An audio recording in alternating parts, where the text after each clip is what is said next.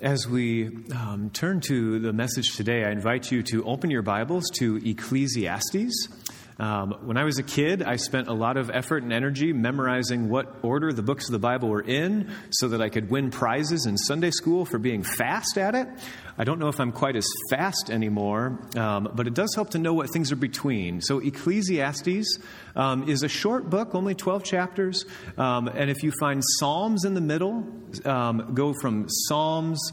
Um, after Psalms comes Proverbs and then Ecclesiastes. If you go a little bit too far to the right, then you'll find either Song of Songs, which is even shorter, or the book of Isaiah. Isaiah and Jeremiah are nice big books. So between Psalms and Proverbs, you'll find, after Psalms and Proverbs, Ecclesiastes, um, but before Isaiah or Jeremiah. Today we're in Ecclesiastes chapter 2, verses 17 through 26. It's also just uh, worth noting it's Labor Day weekend, and your um, Bible might have the subtitle above our text Toil is Meaningless. So, something for us to consider. What does that mean today um, on this Labor Day weekend? Are we taking a long weekend because toil is meaningless? Well, let's find out. But let's find out by asking for God's blessing upon the Word.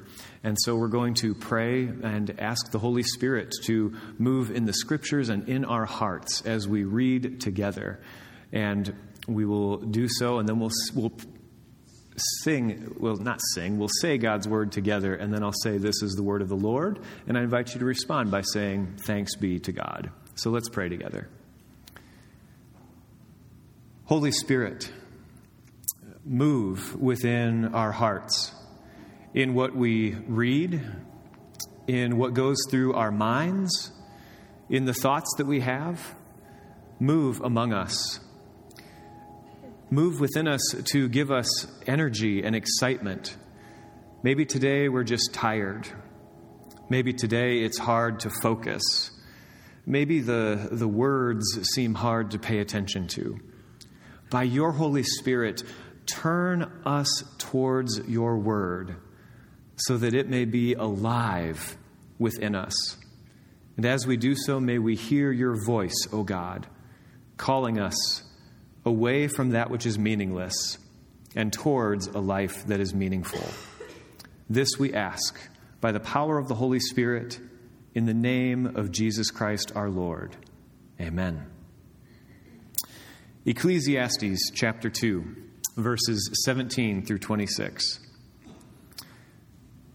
So I hated life because the work that is done under the sun was grievous to me. All of it is meaningless, a chasing after the wind. I hated all the things I had toiled for under the sun, because I must leave them to the one who comes after me. And who knows whether that person will be wise or foolish? Yet they will have control over all the fruit of my toil, into which I have poured my effort and skill under the sun. This too is meaningless.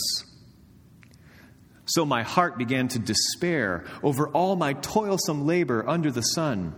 For a person may labor with wisdom, knowledge, and skill, and then they must leave all they own to another who has not toiled for it. This too is meaningless and a great misfortune. What do people get for all the toil and anxious striving with which they labor under the sun? All their days, their work is grief and pain. Even at night, their minds do not rest. This too is meaningless. A person can do nothing better than to eat and drink and find satisfaction in their own toil. This too, I see, is from the hand of God. For without him, who can eat or find enjoyment? To the person who pleases God, he gives wisdom, knowledge, and happiness. But to the sinner, he gives the task of gathering and storing up wealth to hand it over to the one who pleases God. This too is meaningless. a chasing after the wind. This is the word of the Lord. Thanks be to God. Meaningless, meaningless. It's the most repeated word in the book of Ecclesiastes. Meaningless. And it almost starts to sound cynical. But I have to put all my cards on the table this morning. Ecclesiastes is my favorite book in the Old Testament and maybe my favorite book in the Bible.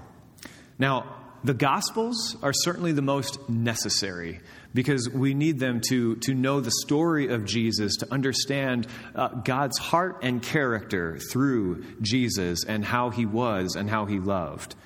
The Gospels are of central importance for our worldview. But Ecclesiastes is by far the most enjoyable to read, in my personal opinion. Meaningless, meaningless is the repetitious phrase of Ecclesiastes. Or if you have a, a, slightly older translation, it might say, vanity, vanity. That always confused me a little bit because I knew a vanity was something in a bathroom counter and I didn't understand what Ecclesiastes was talking about. But depending on what you're reading, the word and emphasis is the same. And if you read the whole book, all of Ecclesiastes, all 12 chapters, you'll find that the conclusion of the whole book is not that life itself is meaningless, but rather it is an exploration of how many of the ways in which we try to live our lives are meaningless, vain, or hollow. So, although as you read through, you'll trudge through Ecclesiastes, getting the idea that, that this author has a little bit of an edge to it the most repeated phrase will be life is meaningless. And yet, it would be still incorrect to say that Ecclesiastes concludes that life is meaningless. In fact, it is the opposite. Ecclesiastes is written with a quest to find what is truly meaningful in life. And so, if you've ever wondered, what's the point of all of this? If you've ever felt like some of your best effort and hardest work feels kind of meaningless in the end, if you've ever wondered that all of the things that you tried so hard to achieve, did they, did they really count for anything?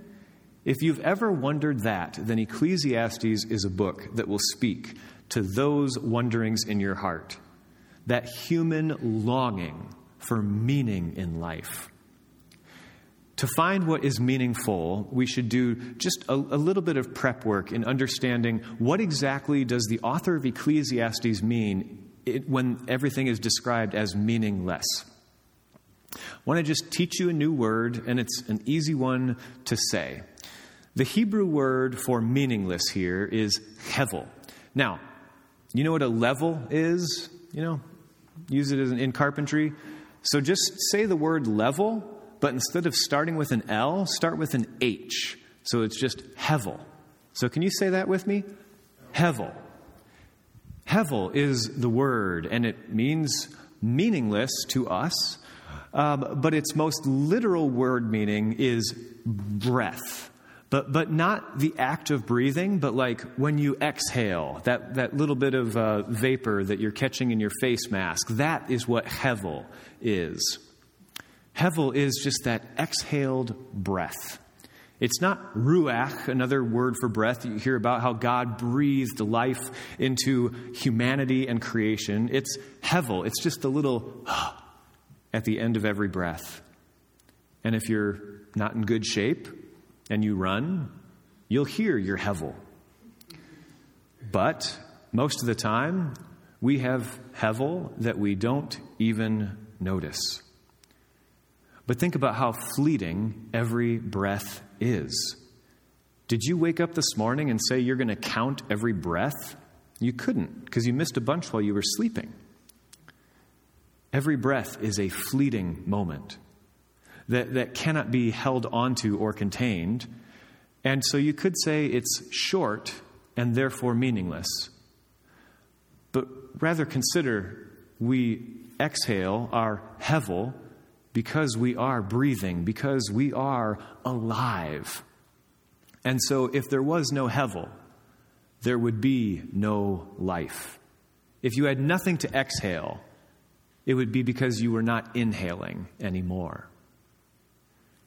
Is every breath precious to you? Don't really notice. They seem kind of meaningless by themselves. But if you took them away, you would notice really quickly. Hevel is used somewhere else in the book of Genesis, at the very beginning of the Bible. Hevel is the word that is used for the name of Cain's brother Abel.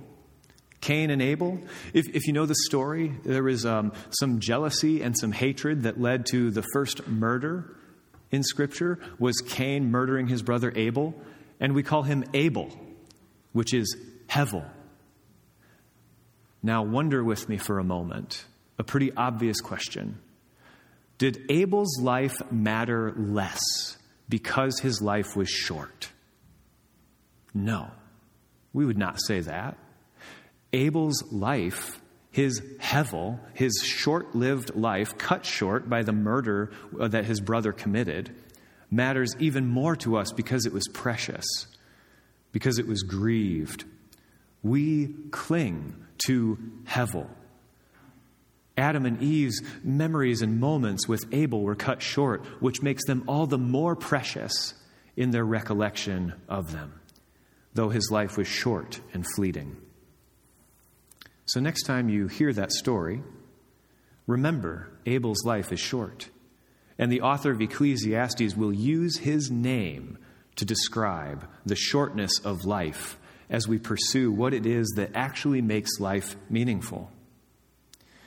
And it reminds us that we can't freeze time, we can't make it go backwards or forwards. We can't grasp it or seize it. Time just continues on, just like your breathing continues on without even noticing. And that's why the other phrase in Ecclesiastes is chasing the wind. Have you ever chased wind? If you're a kid, you've run around a lot. It's fun when, it's, when the wind is strong, but it's not possible to really catch it or hold on to it. You can't hold on to the wind. You can chase it, you can pursue it, you can run in it, but you can't make it stop.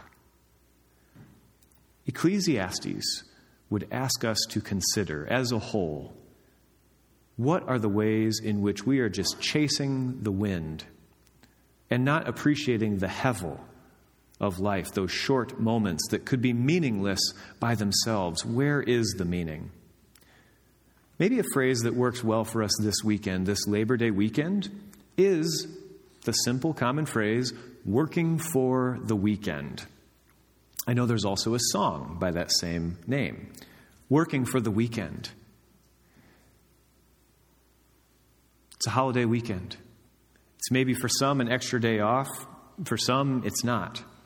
But regardless of if this is a three day weekend for you or not one at all, here is the offering from the sum of Ecclesiastes. If you are working for the weekend, the weekend will never be enough. If you are living for your day off and that day only, that day off by itself will never be satisfying enough because it's short and fleeting, and you can't make it last longer than what it is. Ecclesiastes calls out our discontentment with the way we live life, with how we maybe get frustrated with all of our hard work and toil and wonder what is it actually for? And I think through God's wisdom, the author of Ecclesiastes knows why we are so discontent. Maybe it's that we're working for the weekend, or maybe it's a longing for another stage. At my stage in life, there are days where I long for my kids to be just a little bit older than they are. While others of you would caution me greatly and say, I would give anything if my kids were your kids' age again. Others just want to have kids in the first place. Maybe others just long to be married. Others still are just longing to retire. Others still are just waiting for, for one big part of life to get done so that they can slow down and enjoy life. We are always looking forward to something else. Now, there's nothing wrong with seeking good. And there's nothing wrong with prayerful anticipation of what's next in life, what's next in the next stage. For when you're in elementary school, you're kind of wondering, maybe you're excited about middle school, and then to high school, and then to whatever comes after high school, whether it's workforce or college or some other route that we go. But we can always be looking forward to the next thing, and it becomes like chasing the wind. Because we get there and we caught nothing except for the anticipation of the next stage. So seek good, but don't think that real life starts at the next stage in life with the next anything.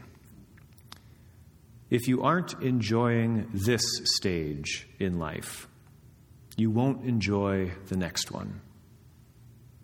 This is part of the conclusion of Ecclesiastes. If you're not enjoying this stage of life, you won't enjoy the next one either. It will not bring satisfaction.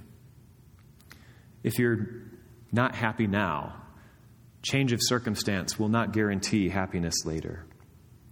Because we bring ourselves forward in time, and we bring ourselves forward with all the same discontentments, with all the same longings.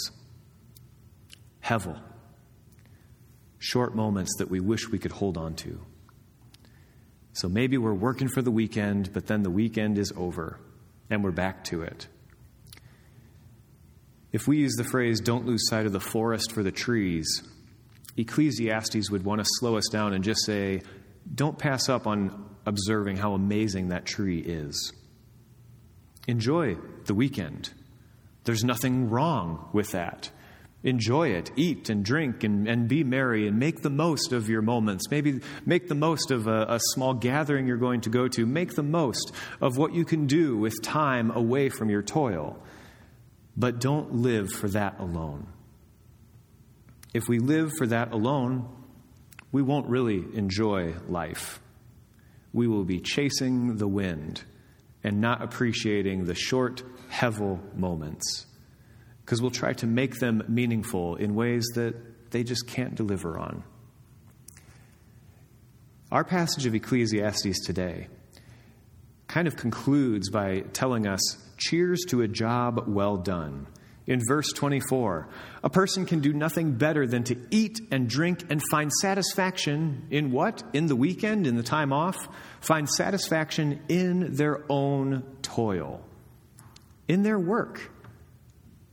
That we started by saying work is meaningless, but by verse 24, the teacher in Ecclesiastes has worked us through all of the different despairs of life and has said we can do nothing better than to eat and drink and find satisfaction in our work, in our toil.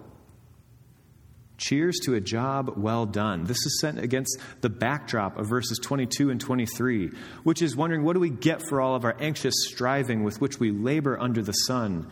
all of these days where work is grief and pain, that even at night our minds don't rest, where maybe our work comes with us and we can't stop thinking about it, that we take our problems to bed with us, and this too is meaningless. And we can do nothing better than to not try to escape it, not try to live for the weekend, but to find satisfaction in the simple pleasures of life and to check our hearts and say, if I'm not enjoying life right now, it is unlikely I will enjoy it if there is a change of circumstance or life stage. We give thanks to God for the ability to do what we do. Even if we have to maybe start small with some of the little things in life that we can just thank God for the ability to do the things that we can. Think about how, in uh, uh, maybe someone who's gone through a major surgery and has been down and out for a long time, and then they get to take steps again. Walking seems so trivial that we could call it meaningless. It's something we could take for granted. But when it's taken away, to take those first few steps again is an amazing accomplishment. That is celebrating in what is meaningful in life. A gratitude to God for what we can do. Think about when little kids learn to walk. They're not even very good at it, honestly. But it's amazing. We look at them and we stare at them and we try to take pictures and catch it on video because it's something new and precious to us. We long for that. And that's good, so long as we can celebrate the moment and not just look for the next stage in life. Ecclesiastes would say, Don't pass up the beauty of the moment. And maybe the job that you have is one that you just don't like. Maybe you don't like what you do or the people that you have to work with. And if that's the case, then still asking, God, what can I do for you today? What impact can I make where I am? Is there some small joy that I can find satisfaction in my work today? No matter how frustrating the circumstances are or who I have to work with. When I was in college, I worked at a gas station, and it was actually quite a lot of fun. It wasn't necessarily my favorite job. Of course, my favorite job would be this one at North Holland. Um, but, but there were so many small joys that I could find at the gas station. Um, one of my first tasks when I really didn't want to work there anymore was I set out to memorize which customers buy which kinds of cigarettes. And just so I could see, could I memorize this and know? And the funny thing was, as meaningless, truly meaningless as that act was, it started two relationships with people who, as soon as they walked in, I mean, I wouldn't like hand them to them because, you know, I don't want to encourage bad habits, but I would always get them out and just set them behind the cash register. And then when they would ask me for what they always asked me for every single shift I worked, they were already there. And it became kind of a fun game. And then I looked forward to seeing these regulars who were otherwise actually kind of gruff, grumpy, and grouchy people. But when they felt known and loved, because they have predictable patterns, we started a relationship. And then we all looked forward to that moment of interaction. It was not all fun and games, but it was finding meaning in what otherwise would seem just like a meaningless existence. Hevel is to be appreciated and cherished. And this is where we give thanks to God now, the Ecclesiastes theme is, is through all of life. Verse 26, the last verse of our passage today, says, To the person who pleases him, God gives wisdom, knowledge, and happiness. That sounds great. But to the sinner, he gives the task of gathering and storing up wealth to hand it over to the one who pleases God. Now, that does not mean that everyone who pleases God has a life that works out well. Sometimes you can do everything right and it won't work out well. This too is meaningless. But it's the mindset that makes the difference. Because the person who is building up wealth for the sake of building up wealth, it will never be enough. It will all be hevel to them and there will be no satisfaction because the one who dies with the most toys still dies. And then they have to hand it over to somebody else. It can be hard to find meaning if we're looking in the wrong places. But rather, those who know and accept that we will have these short lives, that our lives, no matter how many years God has ordained for us to live on this earth, our lives will be hevel they will be short, they will be a breath in the greater scheme of history. But that makes them no less precious or no less worth enjoying and finding satisfaction in. So, friends, don't chase the wind. Don't look for the next thing in hopes that that will make you happy. Look around wherever you are Enjoy the day, and certainly enjoy the day off. Enjoy times of Sabbath rest, for even God took Sabbath rest after completing creation. But after each day of creation, God looked at what God did and said, It's good. Find the moments where we too look at every day, whether it be a day of rest or a day of toil, and look back and say, It is good. For this is the day that the Lord has made, and I will rejoice and be glad in it. Or maybe if the day was kind of hard, the day was long and frustrating, and things just went terribly. Reflect back and find a moment, even a short and fleeting moment, and say, That was the moment that the Lord has made, and I will rejoice and be glad in it. Meaningless, meaningless. And yet, we can do nothing better than to eat and drink and find satisfaction in our toil, for this too is from the hand of God. Amen. At this time, Pastor Audrey is going to lead us in uh, congregational prayer.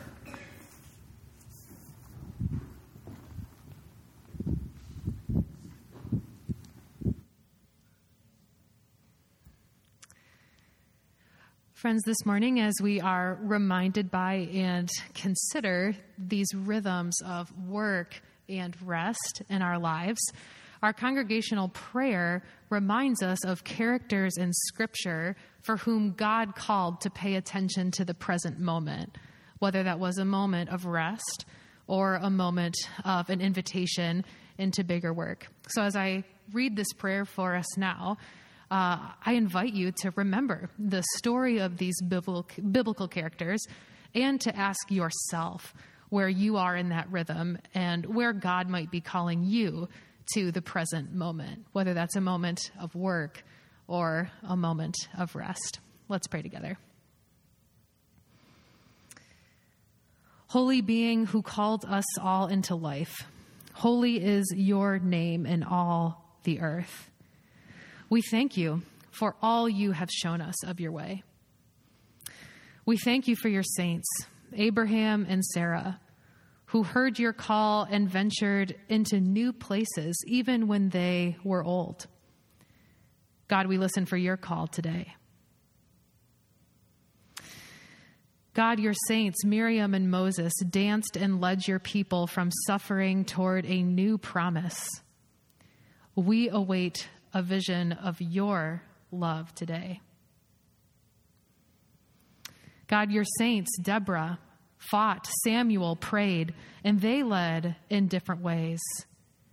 We are preparing to lead today. God, your saints, David and Bathsheba, sinned and were forgiven. We confess our sin and long for your grace today. God, your saints, Amos spoke, and Esther stood tall for the sake of justice. We open ourselves to your strength today. God, Mary, and even Jesus accepted your call. So we accept and attend to your word today.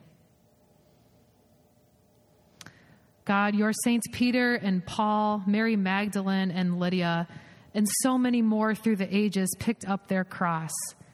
We pray that we might faithfully follow you today.